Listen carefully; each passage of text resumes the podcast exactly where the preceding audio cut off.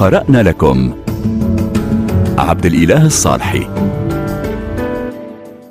في حلقة هذا الأسبوع من برنامج قرأنا لكم نتوقف عند مجموعة قصصية لافتة للشاعر والكاتب الأردني حسين جلعاد صدرت مؤخرا عن المؤسسة العربية للدراسة والنشر بعنوان عيون الغرقى قصص لا يلتزم فيها الكاتب برؤية شكلية محددة وثابتة ويترك لنفسه حرية التصرف بالسرد والشخصيات وفق مسارات تختلف من قصة لأخرى لكن الرابط الأساسي بينها هو رصد وجع أردني معاصر سواء تعلق الأمر بشخصية فنان أو عاشقة أو صبي تائه أو بدوي يجرب السكر لأول مرة. بداية سألنا حسين جلعاد عن انقطاعه عن كتابة الشعر لمدة خمسة عشر عاما بعد ديوانين هما العالي يصلب دائما عام 1999 وكما يخسر الأنبياء عام 2007 ثم عودته للكتابة الأدبية عبر هذه المجموعة القصصية وعن دلالات وسر اتجاهه نحو النثر القصصي. لنستمع إليه. آه لنقل أنني أخذت وقتا مستقطعا للتأمل. الصحيح أنني توقفت عن النشر ولم أتوقف عن الكتابة. وهذا طبعا يعود إلى اعتبارات عديدة أهمها عملي المهني والتحولات الفكرية التي عصفت بي وبجيلي. أنا صحفي في واحدة من أهم الشبكات في العالم العربي وربما العالم. هذا يعني أنني ينبغي أن أكون حاضرا طوال الوقت. وكما تعلم عبد الإله فإن العشرية السابقة شهدت واحدة من أهم المحطات في التاريخ العربي الحديث. أقصد ما عرف آه، باسم الربيع العربي. كان الإقليم مشتعلا بالأحداث الجسام ونحن نركض طوال الوقت. مساحة العمل كانت متضخمة على حساب وقتك الخاص. من الصعب أن تتأمل وقدماك في النار. لابد أن تواصل الركض. الجانب الثاني وربما الأهم آه، أن حياتي الخاصة أيضا شهدت ربيعها الخاص. لقد شهدت انجرافات عظمى وتحولات كبيرة. كنت مثل صوت صارخ في البرية. وكان علي أن أصغي أيضا إلى نبضي لأعرف أي ريح تقود سفينتي. هذه الأوقات القلقة لا تعني انقطاع الوحي إنجاز التعبير لكنها تعني اختلاط الدم بالحليب ارتفاع منسوب الصراخ على الصوت المفكر أو المتأمل. يحتاج المبدع إلى الوقوف للتأمل خصوصا أننا مررنا بمرحلة تحولات فكرية أخذت مني وقتا للمراجعة. مراجعة رؤيتي وزاوية اصطفافي ومكاني في هذا العالم.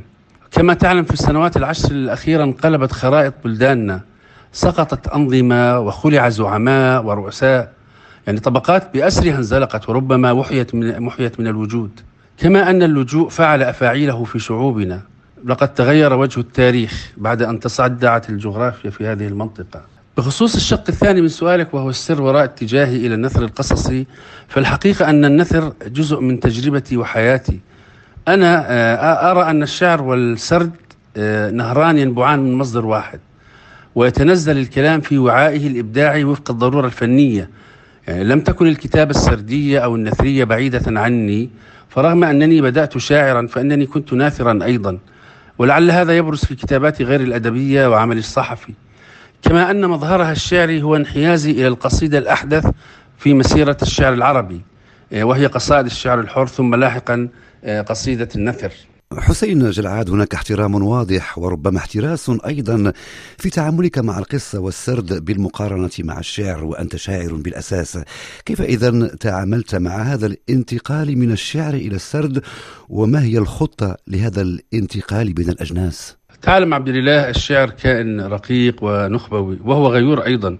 ولعل هذا يجعله أحيانا غير متسع للحكي والاسترسال. الشعر بارق ومختزل ومكثف ولهذا تحتاج السرد والقصص لتكتب الأفكار الاجتماعية وصراعها تحولاتها. خصوصا أنني من المؤمنين بأن الكلمة قضية وأن للمثقف دورا اجتماعيا وحضاريا. طبعا لكل فن أدواته الخاصة يعني آه، الشعر له أدواته والقص أو السرد له أدواته. ولكن طبعا السرد له مجرى مختلف عن الشعر. يعني الفن القصصي قائم على بناء منطقي آه، عقلاني مفكر فيه. وليس انثيارا لتيار الوعي أو اللاوعي كما يحدث في الشعر مثلا. في الشعر أنت تتحدث من قلبك. الشعر الشعر يكتبك ولا تكتبه. أما في القصة فإن العقل هو الذي يرسم حدود المفكر فيه.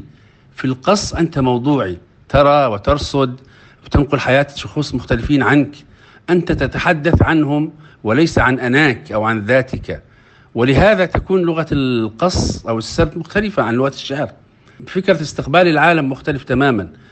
آه، كتابة القصة أيضا فعل خلينا نقول فعل قصدي مفكر فيه. أنت تنشئ حيوات مستقلة عن ذاتك. أما في الشعر فإن قلبك يلون العالم. تضع بصمتك الخاصة التي لا تشبه أحدا. ولا تحكي حكاية سوى تغريبتك الخاصة في الشعر. في القصة لا. في القصة أنت تكتب الآخرين. طبعا في أزمنة التحولات الاجتماعية والسياسية يكون الصخب عاليا وينخفض منسوب البوح الشعري. التحولات الكبرى عموما قد تتسع لها البيانات السياسية الشعر الخطابي. ولكن قصيدتي أنا في في منطقة أخرى في ضفة أخرى. تتحرك في تفاصيلها في النوازع الإنسانية الوجودية. بالنسبة لي ينتمي الشعر إلى الخالد الأزلي لأنه حوار الإنسان الداخلي الذي لا ينقطع. في قصص هذه المجموعة هناك أيضا تركيز على شخصية المثقف الفنان المبدع وعلاقته المتأزمة مع المكان والزمان وبالخصوص مع الحب. أي نعم صحيح صحيح. في الجزء الأساسي عبد الإله من المجموعة أخذ هذا الموضوع حيزا كبيرا. آه، لكن عموما آه، الشخصيات تنتمي إلى بيئات مختلفة من أقصى الشمال إلى أقصى الجنوب. فمنهم من يعيشون في الأرياف المهمشة ومنهم أبناء المدن الكبرى. وبين هؤلاء أيضا طلاب ومشردون ومثقفون وأميون. عموما آه، شخصية المبدع حاضرة بقوة. وقد يبدو الأمر للوهلة الأولى وكأنه محاكمات لعصر قديم أو تجارب سابقة. لكن في الحقيقة لست من المؤمنين أن المحاكمات ميدانها الأدب بل العكس. الأدب للحوار وللتطهر. لقد وضعت شخصية المثقف بألوانها وأشكالها المختلفة الحالمة والانتهازية إلى آخره. وضعتها تحت المجهر ثم أجريت فيها مبضع الإبداع. لو تذكر مقولة الملك كريون في مسرحية أنتيغونا عبد الإله حين كان يقول كلنا جرحى يا أنتيغونا. ما قمت به هو تشريح تحت الضوء. أنا أضأت هذه الشخصيات من الداخل. وضعت تاريخهم وقلوبهم جنونهم على الطاولة وفعلت ذلك بنوع من الحب. ربما كنت متعاطفا معهم فقد اهتممت بجميع تفاصيلهم. وهذا شكل آه، أظن من أشكال الحب والانتماء أيضا. آه، لا شك أنني من خلال كتابتي هذه عن المثقفين قد عرجت على جوانب متعددة في الوضع الثقافي وربما أشرت أيضا إلى كثير من السلبيات السلوكية والثقافية. ولكن أعتقد أن ذلك جزء من سيرورة الأدب. يعني هو يرصد حياتنا بالنهاية وأحوالنا في جميع تقلباتها ومنعرجاتها أنا آمنت آه، في صباي بأفكار المفكر الإيطالي جرامشي عن المثقف العضوي تحديدا وحملت دائما احتراما خاصا للمبدعين. رأيت أن لهم دورا رسوليا أو رساليا إنجاز التعبير. كنت أظن وأنهم أنبياء العصر الجديد أو هكذا يعني هكذا اعتقدت. لكن كما يقال ذهبت السكرة وجاءت الفكرة. لا يمكن أن تحمل أحدا أكثر مما يحتمل. يعني هؤلاء بشر بالنهاية. وحتى أخيل تبين أن فيه عطب قاتل أطاح به. أجمل ما فينا نحن البشر هو إنسانيتنا آه، وعاديتنا إنجاز التعبير. ربما في النهاية كنت أفتش عما في داخلهم لأرى ما في داخلي. وفي الوقت ذاته أيضا كان ينبغي أن تقف أو أن أقف على مسافة مناسبة من أحبائي أولئك كي أرى العالم بوضوح. حسين جلعاد من مواليد عام 1970 وهو يشتغل في ميدان الصحافة الثقافية. وبالإضافة إلى الشعر والقصة كتب أيضا في الدراسات السياسية وصدر له في هذا المضمار المسألة الكردية وحزب العمال الكردستاني. وكل كتاب وأنتم بخير.